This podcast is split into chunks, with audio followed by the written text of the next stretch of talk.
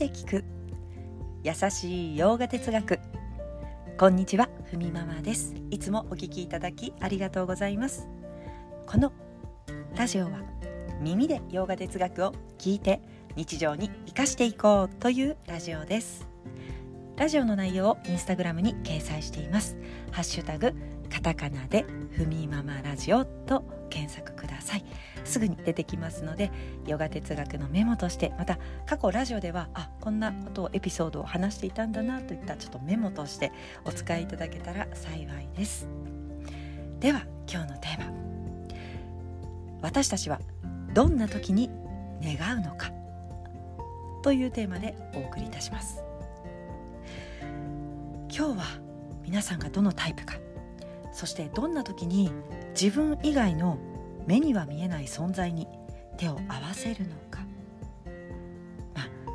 願ったりとか祈ったりするのかというお話です。え今日は4つタイプに分けましたのでご自身がどのタイプかと合わせて、え聞いていただけたらと思います。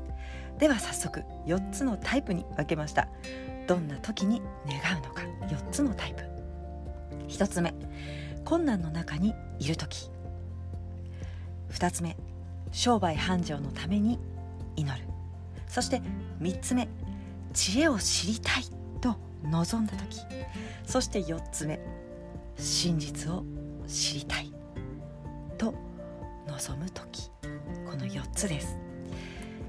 まあ、1つ目は、えー、困難の中にいる時ということですがなんとなくイメージつきますよね。こう例えば川に流されてピンチの時神様仏様といったように私たちは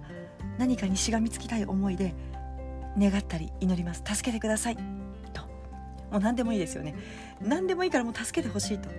大いなる力を信じてそういったものにこう救いを求めようとすると。困難の渦中にある時人は自分の目線を日常の目線とは違った目線で開くようになる、まあ、そういったことができると言われています、まあ、そんな時はやはり自分以外の力に頼りたいと思う気持ちが、ね、生まれていくと。そして2つ目商売繁盛のために祈ると。これはこう神棚を置いたりとか節目節目、まあ、月の始まりだったりとか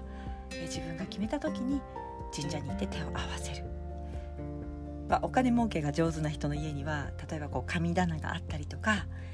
目に見えるもののからくり、まあ、ここで言うならこうお金の流れを知りながらでも目に見えないもののさまざまなこう力それが運とかだったりしますがこういうものがあるはずだからそういったものの力も借りていこうといったことで、まあ、商売繁盛のために神棚を置くと。3つ目。知恵を知りたいと望む人が祈る。バガバットギーター7章にある自然の摂理、まあ、イーシュバラと、えー、ギータにはありますがこの自然の摂理イーシュバラを理解しようとする人が祈ると。そして4つ目。真実を知りたい、まあ、もう知る人ですね。ここ知りたいというより知る人です。真実を知る人がすでに自然の摂理を理解している人イーシュバラというものを理解している人はそういったものと自分自身が何ら変わりがないんだと、まあ、バカバットギーターで言われるイーシュバラの理解ですね。理解をして、えー、その自然との摂理のコミュニケーションを取るために祈る。こういうタイプもいます。初めて、えー、このラジオをね、えー、聞かれた方のためにちょっとお話しするとバガバットギーターでは自然の摂理、まあ、イーシュバラという言葉がフレーズが出てきます。えー、ここではこう神というような言い方はしませんが神というふうにね日本語訳で訳されているあの、まあ、ガイド本というか解説書もあります。だから神というとね私もそうなんですが日本人はこう独特なイメージというのがあるんですよねだからこう自然摂理とかいいしばらとそのまま当てはめた方がこうすんなり入ってきやすいっていう感覚が私自身もあったので、えー、このラジオではねいいしばらとか摂理というふうに伝えています。まあ、こんな、えー、言葉で言われているいいしばらという部分は摂理ですね。私たちは理解していくとこの辺がとっても楽に生きていけるよということをもう簡単に言うとバガバットギーターはそこを押してます。いいしばら推し。コミュニケーションを取っていこうということをね伝えているんですが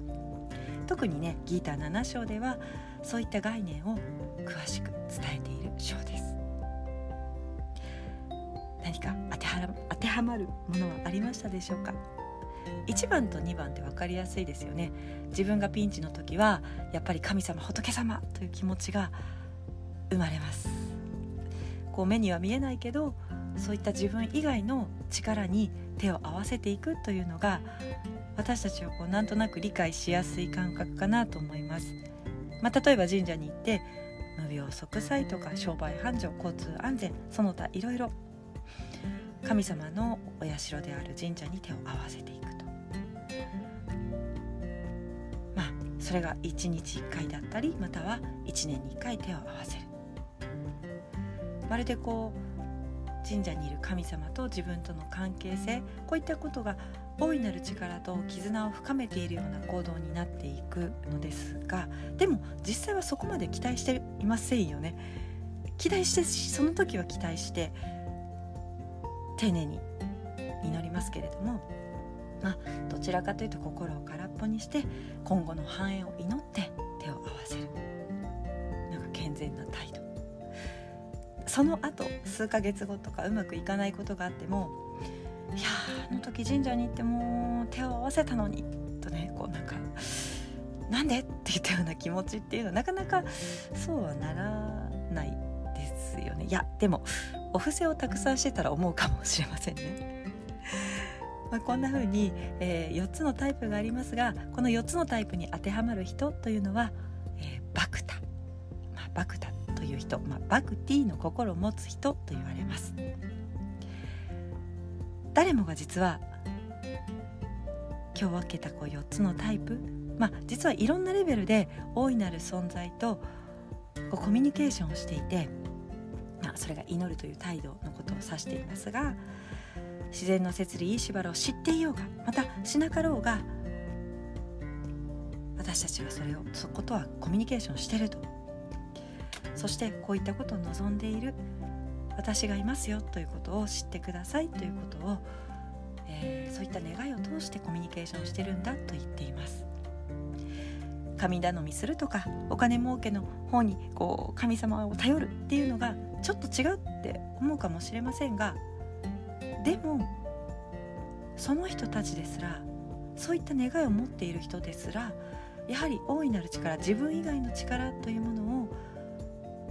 理解しているから手を合わせるわけですよね。そういったものがあるんだというふうに。こういう人も含めてバクタと言われています。はいそれでは今日はこんなところで今日一日も皆様にとって素敵な一日になりますように。耳で聞く。優しい洋画哲学ふみママラジオご清聴ありがとうございました。ナマステ。